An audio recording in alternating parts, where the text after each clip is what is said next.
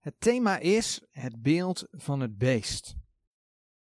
Onze God is een drie-enige God. Hij is één en toch bestaat hij uit drie.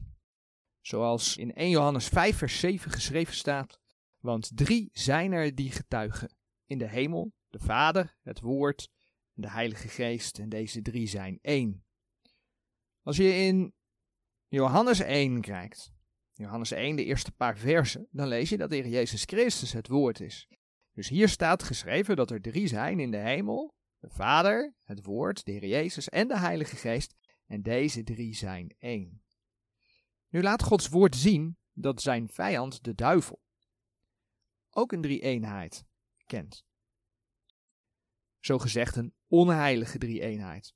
Er is namelijk sprake van de draak, de duivel, van het beest, de antichrist, en van de valse profeet. Overigens, de valse profeet wordt ook een beest genoemd.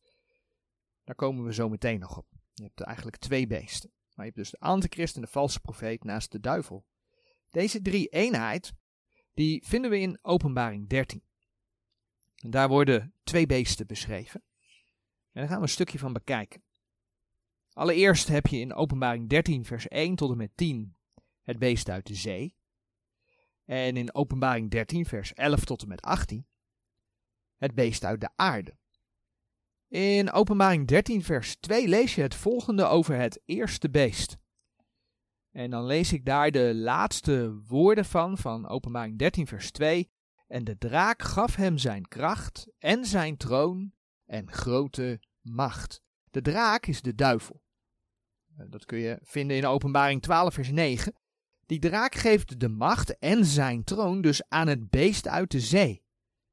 Nou, dat beest uit de zee, dat krijgt een dodelijke hoofdwond, dat weer zal genezen, dat lees je in openbaring 13 vers 3. Het wordt aanbeden, openbaring 13 vers 4 en 8. Het zal grote dingen en godslasteringen spreken, openbaring 13 vers 5 en 6. En het zal de heilige bestrijden en overwinnen, openbaring 13 vers 7. Al deze dingen wijzen erop dat dit de antichrist is die zich in de tempel God zal zetten, zoals 2 Thessalonicense 2 vers 4 zegt. Maar er is dus ook een beest uit de aarde. Kijk maar in Openbaring 13 vers 11. En het doel van het beest uit de aarde is om het beest uit de zee, dat eerste beest, om dat te laten aanbidden. Je leest dat in Openbaring 13 vers 12. Nou, en dat is dan degene die in Openbaring 19 vers 20 de valse profeet genoemd wordt. Laten we Openbaring 19, vers 20 even lezen. In Openbaring 19, vers 20, daar staat geschreven: En het beest werd gegrepen en met hetzelfde de valse profeet. Hier is dus dat eerste beest, is ook het eerste beest, het beest uit de zee. En met hetzelfde de valse profeet. Dat is dus uit Openbaring 13 dat tweede beest, het beest uit de aarde. Die de tekenen in de tegenwoordigheid van hetzelfde gedaan had, welke hij verleid had, die het merkteken van het beest ontvangen hadden, en die deszelfs beeld aanbaden. Deze twee zijn levend geworpen in de poel des vuurs, die met zilver brandt. Dus hier wordt heel duidelijk dat de valse profeet, dat is degene die dat beest uit de aarde is.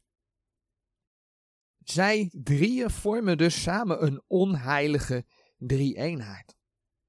Nou, om de antichrist te laten aanbidden, en door de antichrist heen dus de duivel te laten aanbidden, doet de valse profeet onder andere wat er in Openbaring 13, vers 14 en 15 geschreven staat. En die versen lezen we. Openbaring 13, vers 14 en 15. Dat beest uit de aarde, daarvan staat dus geschreven, en verleidt degene die op de aarde wonen, door de tekenen die aan hetzelfde te doen gegeven zijn, in de tegenwoordigheid van het beest zeggende tot degenen die op de aarde wonen, dat zij voor het beest dat de wond des zwaards had en weder leefde, een beeld zouden maken. En hetzelfde werd macht gegeven om het beeld van het beest een geest te geven, opdat het beeld van het beest ook zou spreken, en maken dat alle die het beeld van het beest niet zouden aanbidden, gedood zouden worden. We gaan het nu niet direct over de duivel of een van die twee beesten zelf hebben, maar we gaan het over dat beeld van het beest hebben. En daar zullen we dan verderop nog op terugkomen. Het maken van een beeld, dat is iets wat mensen al heel lang doen. We lezen in het Oude Testament dat Israël de levende God diende en dat zij de waarschuwing kregen om zich niet met de andere volken te vermengen, zodat ze niet met hun afgoden zouden gaan hoereren. Die waarschuwing kom je bijvoorbeeld tegen in Deuteronomium 7, vers 3 tot en met 6. Je kunt dat veel vaker vinden in het Oude Testament, maar dat is een voorbeeld ervan. Vervolgens lees je dus in het Oude Testament dat Israël het wel deed. En we kennen de gevolgen ervan. Hè? Israël die in ballingschap ging, maar ook toen ze terugkwamen uit de ballingschap en ze de Messias verwierpen, ze onder de volken verspreid werden. En we weten dus in de grote verdrukking gaat er, gaat er nog weer een beeld gemaakt worden van die antichrist, terwijl ze dus ook een verbond met die antichrist hebben. En uiteindelijk zal dus Israël pas in de grote verdrukking, aan het eind van de grote verdrukking, tot bekering gaan komen.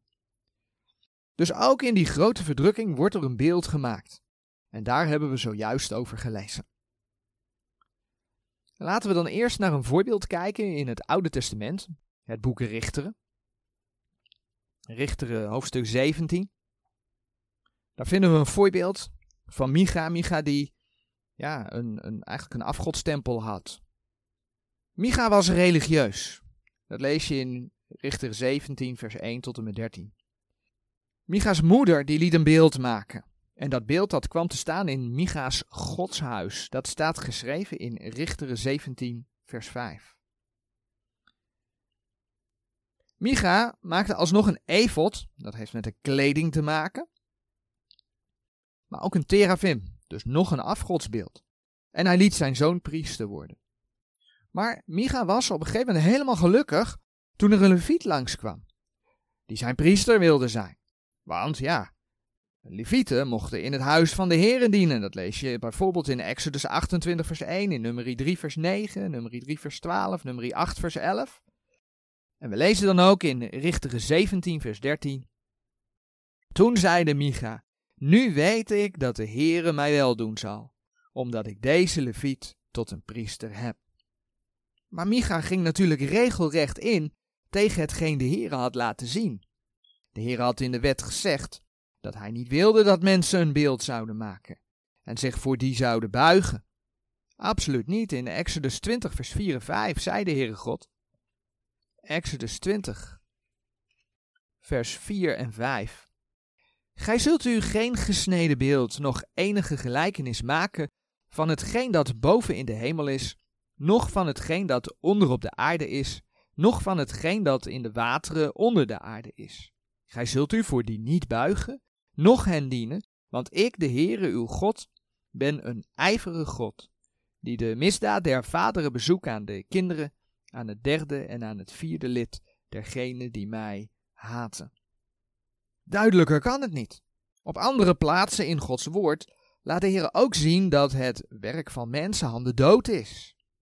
Het werk van mensenhanden kan helemaal niets. Nou, Micha had daarvoor bijvoorbeeld de beschikking over Deuteronomium 4, vers 28, Deuteronomium 13, vers 1 tot en met 4. De Heere God was daarover in de wet al heel duidelijk. Maar laten wij lezen uit Jesaja 44, vers 9 tot en met 10. In Jesaja 44, vers 9 en 10 lezen we het volgende. De formeerders van gesneden beelden zijn al te samen ijdelheid. En hun gewenste dingen doen geen nut. Ja, zij zelf zijn hun getuigen. Zij zien niet en zij weten niet. Daarom zullen zij beschaamd worden. Wie formeert een god en giet een beeld dat geen nut doet? Dat is vers 9 en 10. En dan lezen we vervolgens ook nog vers 13 tot en met 17. De timmerman trekt het richtsnoer uit, hij tekent het af met de draad, hij maakt het effen met de schaven en tekent het met de passer. En maakt het naar de beeltenis eens mans, naar de schoonheid van een mens, dat het in het huis blijven. Als hij zich zederen afhoudt, zo neemt hij een cipressenboom of een eik en hij versterkt zich onder de bomen des wouds. Hij plant een olmboom en regen maakt die groot. Dan is het voor de mens om te verbranden. Dan neemt hij daarvan en warmt er zich bij. Ook ontsteekt hij het en bakt er brood bij. Daarenboven maakt hij er een god van en buigt zich daarvoor. Hij maakt er een gesneden beeld van en knielt ervoor neder. Zijn helft brandt hij in het vuur, bij de andere helft daarvan eet hij vlees. Hij braadt een gebraad en hij wordt verzadigd. Ook warmt hij zichzelf en hij zegt: Hé, hey, ik ben warm geworden. Ik heb het vuur gezien.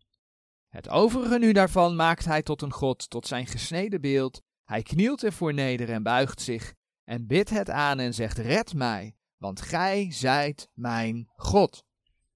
Het mag duidelijk zijn dat de Heere God de mensen hier belachelijk maakt. Enerzijds gebruiken ze het hout om het te verbranden, om warm te worden, om eten te bereiden, en anderzijds aanbidden ze het.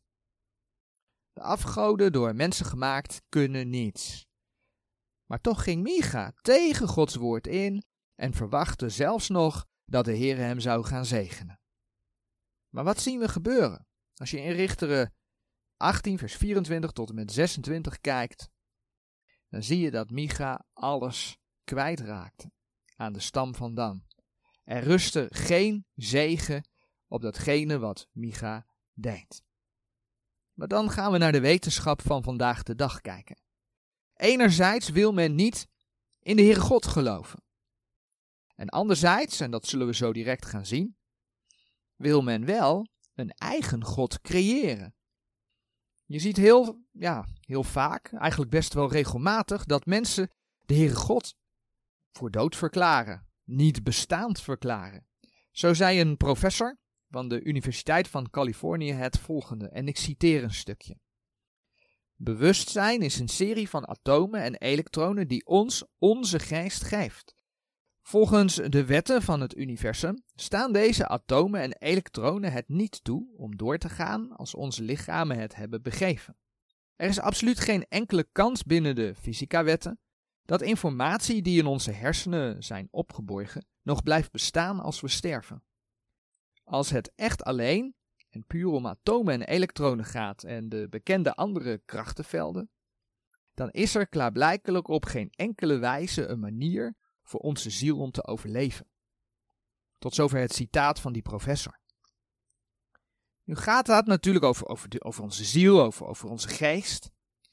Maar met het zogenaamde feit dat er geen overleving zou zijn voor de ziel, ontkent men natuurlijk ook het bestaan van een hiernamaals en het bestaan van een God. Het probleem voor de wetenschap is echter dat de Bijbel duidelijk maakt dat vlees en bloed het koninkrijk Gods niet beërven kunnen. Je kunt dat lezen in 1 Korinthe 15, vers 50. Vlees en bloed beërven het koninkrijk Gods niet. Feit is dat men alles probeert terug te brengen tot de door God geschapen materie. Een serie van atomen en elektronen en krachtenvelden. Maar het feit dat de Heer God dat alles geschapen heeft, dat laat men buiten beschouwing. Want God staat namelijk buiten zijn schepping en is dus niet onderhevig aan de geschapen krachtenvelden. De Bijbel zegt niet voor niets dat de Heer God een geest is. Je leest dat in Johannes 4, vers 24. De geest van de mens beperkt men tot de werking van de hersenen. Maar de geest van de mens is blijkbaar meer, veel meer. Toen God de mens schiep, lezen we in uh, Genesis 2, vers 7. En dat vers gaan we erbij pakken. Dat gaan we lezen. Dat is een belangrijk vers. Genesis 2, vers 7. Daar lezen we het volgende. Genesis 2, vers 7. En de Heere God had de mens geformeerd uit het stof der aarde en in zijn neusgaten geblazen de adem des levens. Alzo werd de mens tot een levende ziel. En de Heere God had de mens geformeerd uit het stof der aarde daar hebben we dus het fysieke lichaam dat God schiep.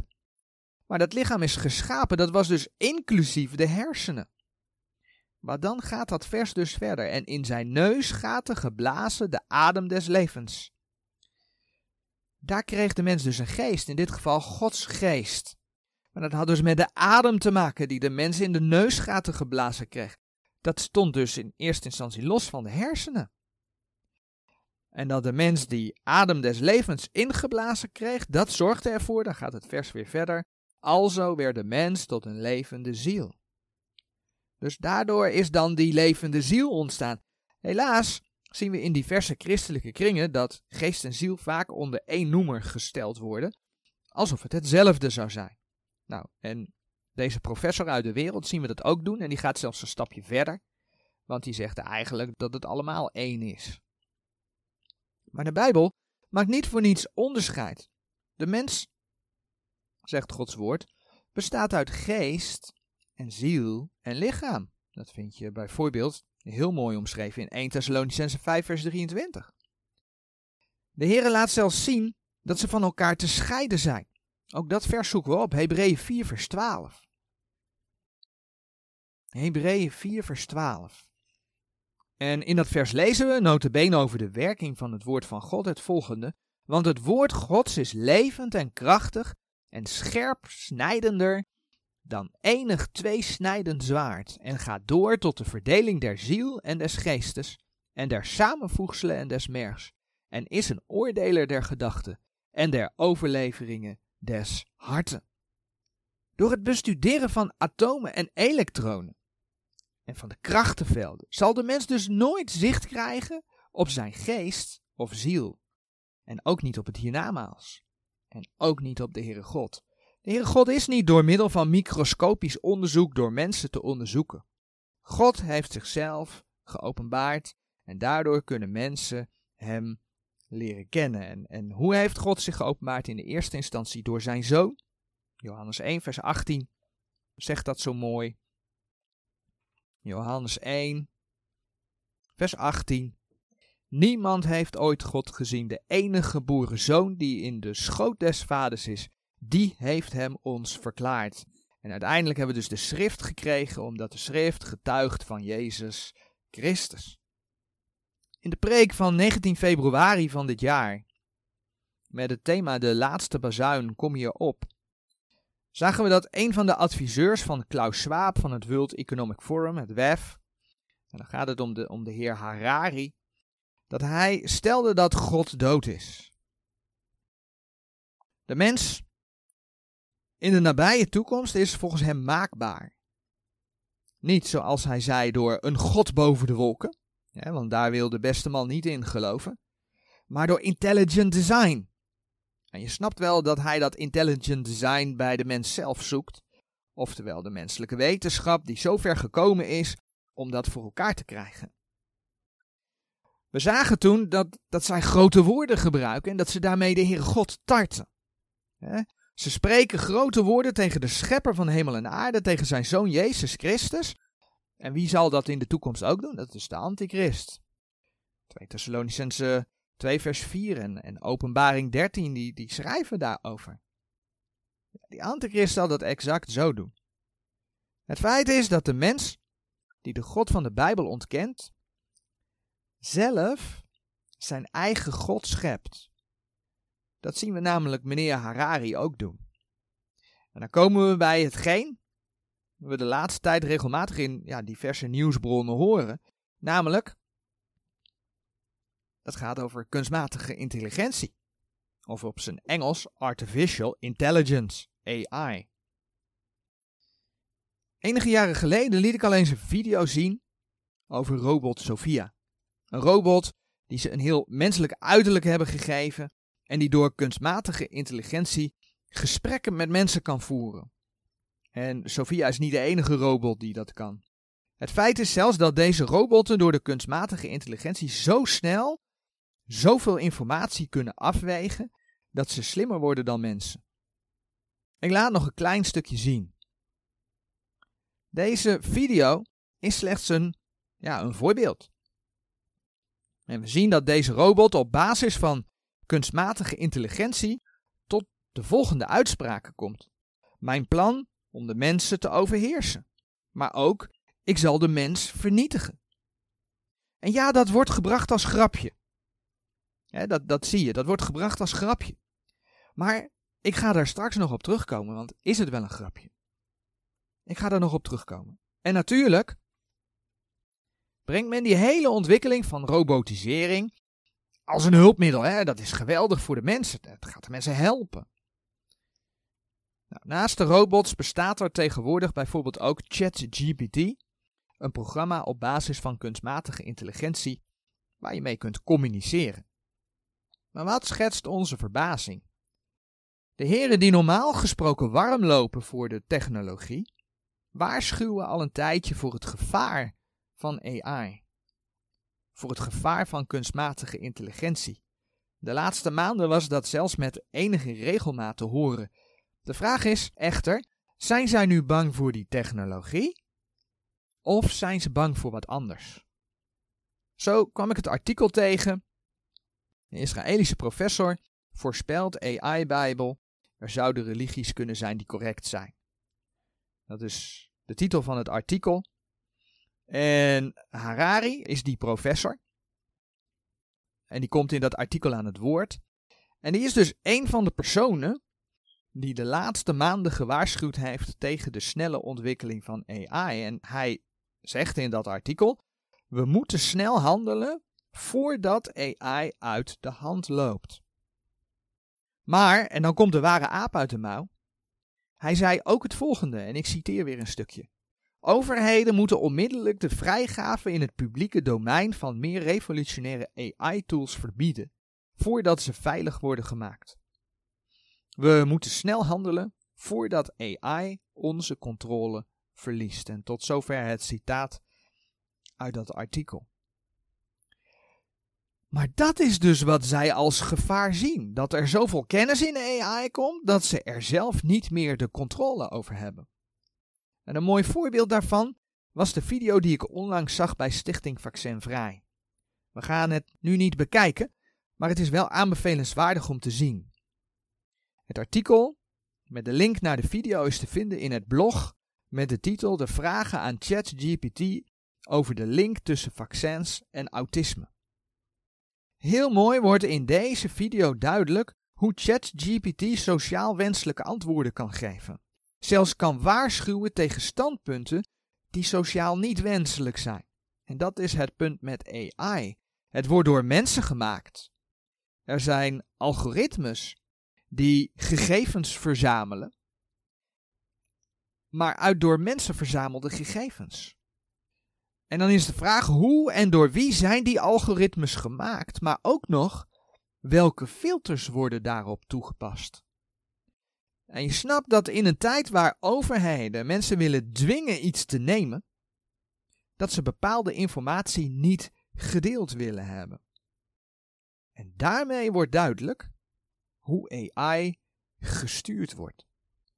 Waarom vertel ik dit?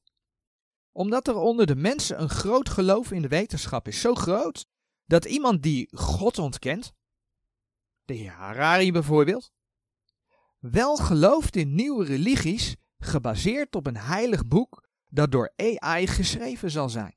Harari zegt namelijk in het genoemde artikel het volgende. Dit zou heel, heel snel werkelijkheid kunnen worden met verstrekkende gevolgen. Over een paar jaar zijn er misschien religies die echt correct zijn. Denk maar aan een religie waarvan het heilige boek is geschreven door een AI. Dat zou over een paar jaar realiteit kunnen zijn. Tot zover het citaat. En even later gaat hij verder, als volgt, en ik citeer weer. Het is de eerste technologie ooit die nieuwe ideeën kan creëren. Weet je, de drukpers, radio, televisie, ze zenden uit. Ze verspreiden de ideeën gecreëerd door het menselijk brein, door de menselijke geest. Ze kunnen geen nieuw idee creëren. Weet je, Johannes Gutenberg drukte de Bijbel in het midden van de 15e eeuw. De drukpers drukte zoveel exemplaren van de Bijbel als Gutenberg hem had opgedragen. Maar er ontstond geen enkele nieuwe pagina. Het had geen eigen ideeën over de Bijbel. Is het goed? Is het erg? Hoe dit te interpreteren, hoe dat te interpreteren? Tot zover het citaat van meneer Harari. Maar het is natuurlijk exact de bedoeling geweest dat er niets aan Gods woorden werd toegevoegd. Maar hier zie je dat men niet wil buigen voor een God die buiten de schepping staat. Voor een God die zich door zijn woorden geopenbaard heeft. Wat men wil, is zijn eigen autoriteit zijn. Alle kennis die men heeft en die men zelf toegestaan vindt, wil men aan AI aanbieden. En op basis daarvan worden dan door AI nieuwe ideeën gecreëerd. Maar het alles vindt zijn weerslag in wat mensen in de algoritmes en de filters hebben ingebracht. En de overheden, misschien meneer Harari zelf wel, willen daar de baas over zijn. Ondanks dat AI veel verder gaat. En dat het veel meer kan dan bijvoorbeeld dat beeld dat Micha maakte. Het blijft allemaal kunstmatig en dus mensenwerk. Want wat AI niet kan, en daarvoor bladeren we naar Jesaja 44. Wat AI niet kan en ook het toekomstige beeld van het beest niet kan. Dat lezen we in Jesaja 44 vers 7 en 8. Jesaja 44 vers 7 en 8. En wie zal, gelijk als ik, roepen en het verkondigen en het ordentelijk voor mij stellen, sedert dat ik een eeuwig volk gesteld heb?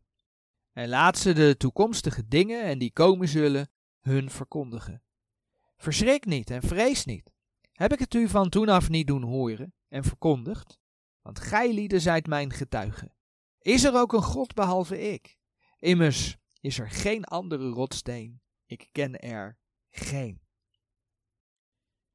Zowel AI als het beeld van het beest kunnen geen informatie over de toekomst geven. En ondanks dat er geen nieuwe bladzijden bij Gods woord gemaakt worden, hè, naar de woorden van meneer Harari, heb je als christen die informatie wel, omdat je de schepper van hemel en aarde kent, die jou zijn vaste woorden gegeven heeft. Dus laat Harari maar denigrerend over Gods woorden doen. Hij gaat erachter komen wat de waarheid is. Ondertussen zien we dat hij, die dus niet in God wil geloven, en hem belachelijk maakt, mensen wil laten geloven dat de ware religie op basis van door overheden gestuurde AI onderweg is. En zo creëert men ook vandaag de dag een eigen God. En misschien denk je, christenen gaan daar vast niet in mee. Nou, echt wel. Afgelopen juni is er in Duitsland een kerkdienst georganiseerd door middel van AI. En daar was grote belangstelling voor. Een uur voordat de dienst begon, stond er al een lange rij mensen te wachten voor de kerk. Het is in dit geval ChatGPT dat mensen door een 45 minuten durende dienst leiden. Van gebed, muziek, preken en een zegen. Daartoe konden ze op een scherm kijken naar kunstmatig gegenereerde personen, ook wel avatars genoemd. Twee mannelijke en twee vrouwelijke voorgangers. Nou, het feit dat hier twee kunstmatige vrouwelijke voorgangers voor gebruikt werden, laat al zien dat het de mens is die hier zijn kennis en oordelen, vooroordelen in stopt, en niet de Heere God. want als je in 1 Timotheus 2 vers 11 en 12 kijkt bijvoorbeeld, dan zie je dat God helemaal niet wil dat er vrouwelijke voorgangers zijn in een gemeente. Dus het klopt niet wat daar gebeurt op basis van AI. En waar blijft de werking van de Heilige Geest in het gesproken woord van God? Als deze door kunstmatige intelligentie wordt samengesteld, het is weg. Mensen beperken ook hier alles tot de door God geschapen materie, tot atomen en elektronen, tot aardse krachtenvelden, tot nullen en enen. En schakelen daarmee de werking van Gods geest voor zichzelf uit. En mensen staan ervoor in de rij. We hebben gezien dat men robots uitrust met AI. We hebben gezien dat men met AI mensen kan manipuleren en dat de goddelozen van deze tijd denken dat juist daar de ware religie vandaan gaat komen.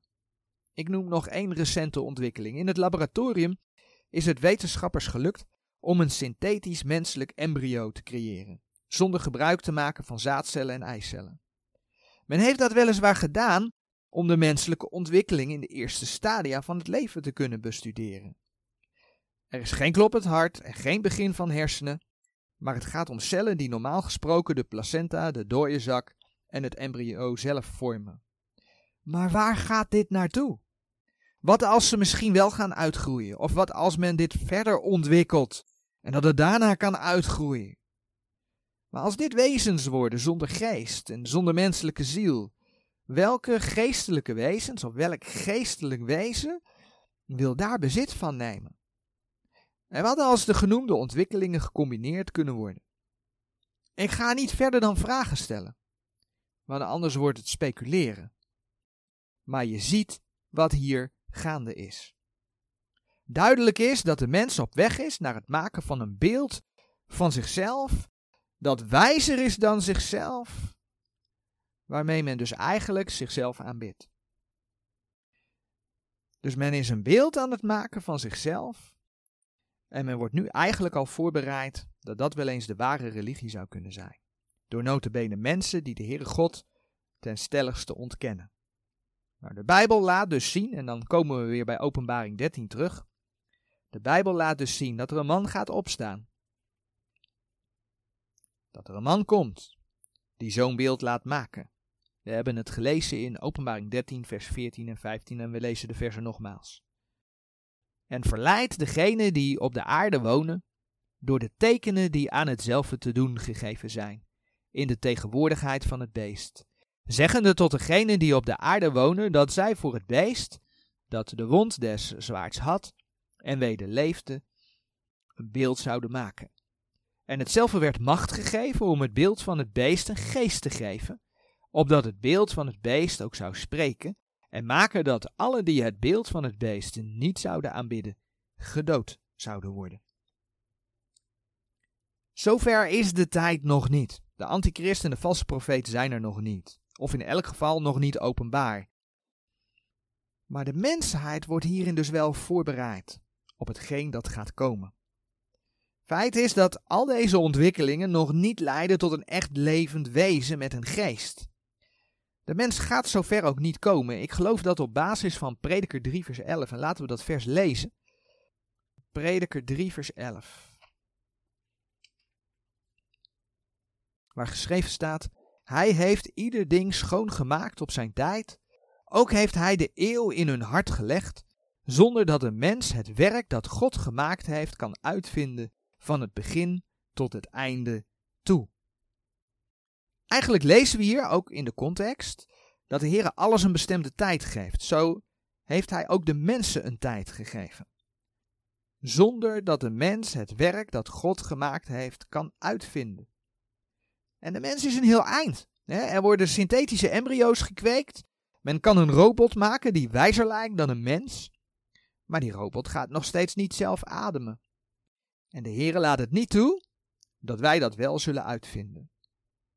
Maar de Heere laat het blijkbaar wel toe dat in het einde, hè, de mens kan het van begin tot einde niet uitvinden, maar de Heere laat het blijkbaar wel toe dat in het einde de valse profeet die macht wel krijgt om dat te doen.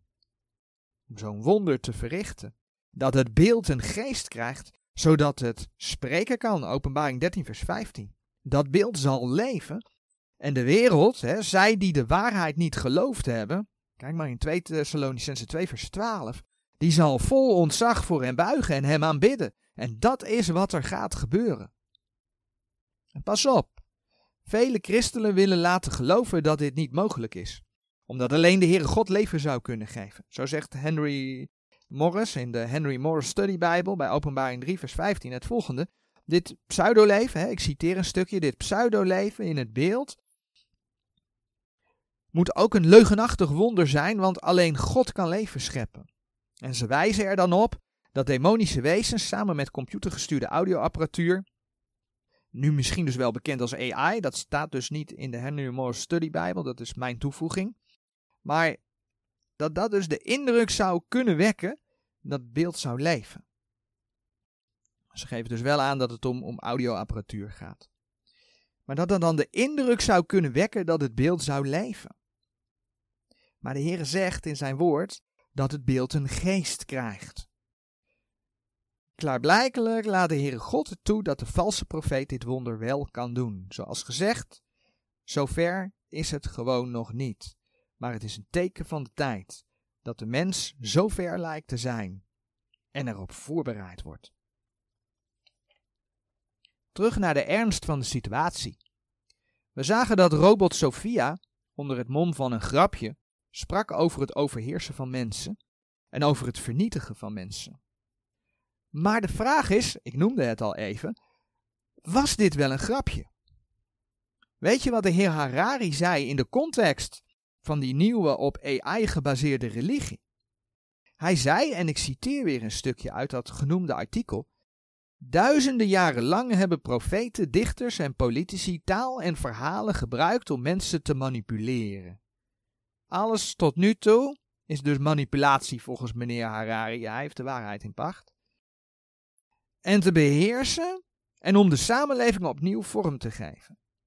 Nu is AI waarschijnlijk in staat om het te doen. Dus eigenlijk geeft hij toe dat AI manipuleert.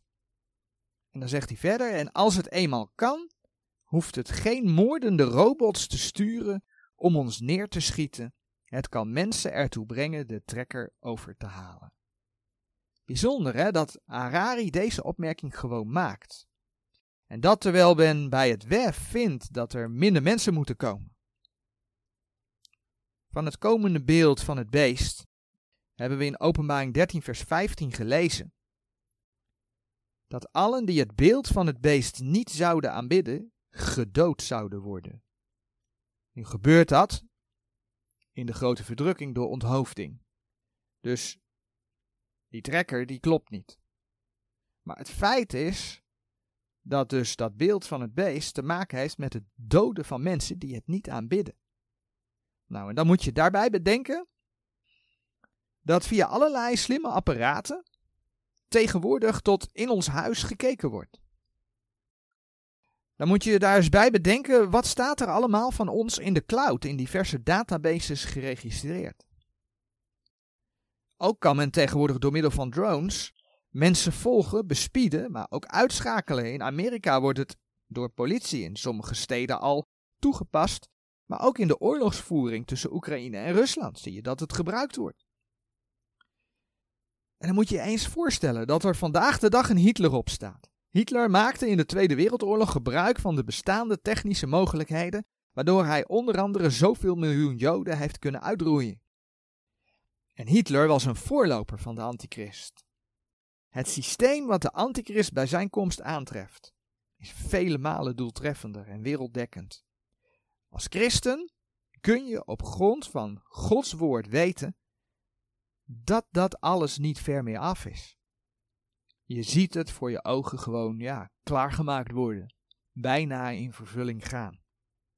Maar wat voor jou als kind van God geweldig is om je aan vast te houden, is dat je wel ziet waar het heen gaat. Maar dat het beeld van het beest een geest gaat krijgen, dat ga je als kind van God nooit meemaken. De Heer heeft namelijk nieuwe dingen verkondigd, eer dat zij uitspruiten, zoals Jezaja schreef. Namelijk dat hij zijn gemeente zal thuishalen, omdat zij niet gesteld is tot toren. Dat kun je lezen in 1 Thessalonians 1 vers 10 en 1 Thessalonians 5 vers 9. De gemeente is niet gesteld tot toren. In openbaring lees je op diverse plekken dat in de grote verdrukking Gods toren over de aarde gaat. En de Heere zegt, de gemeente is niet gesteld tot toren. En daarom staat er in 1 Thessalonicense 4 vers 18 het gedeelte over de opname van de gemeente. Zo vertroost elkander dan met deze woorden. We mogen elkaar ja, daarmee vertroosten. Het is niet gezegd dat het allemaal makkelijk is. We weten niet wat we nog meemaken tot aan die tijd dat de Heer ons gaat opnemen. Maar we weten wel dat zodra Gods toren over de aarde gaat, dat de Heer zijn gemeente thuis haalt. Zo dan vertroost elkander met deze woorden. Amen, ja kom, Heer Jezus. Amen.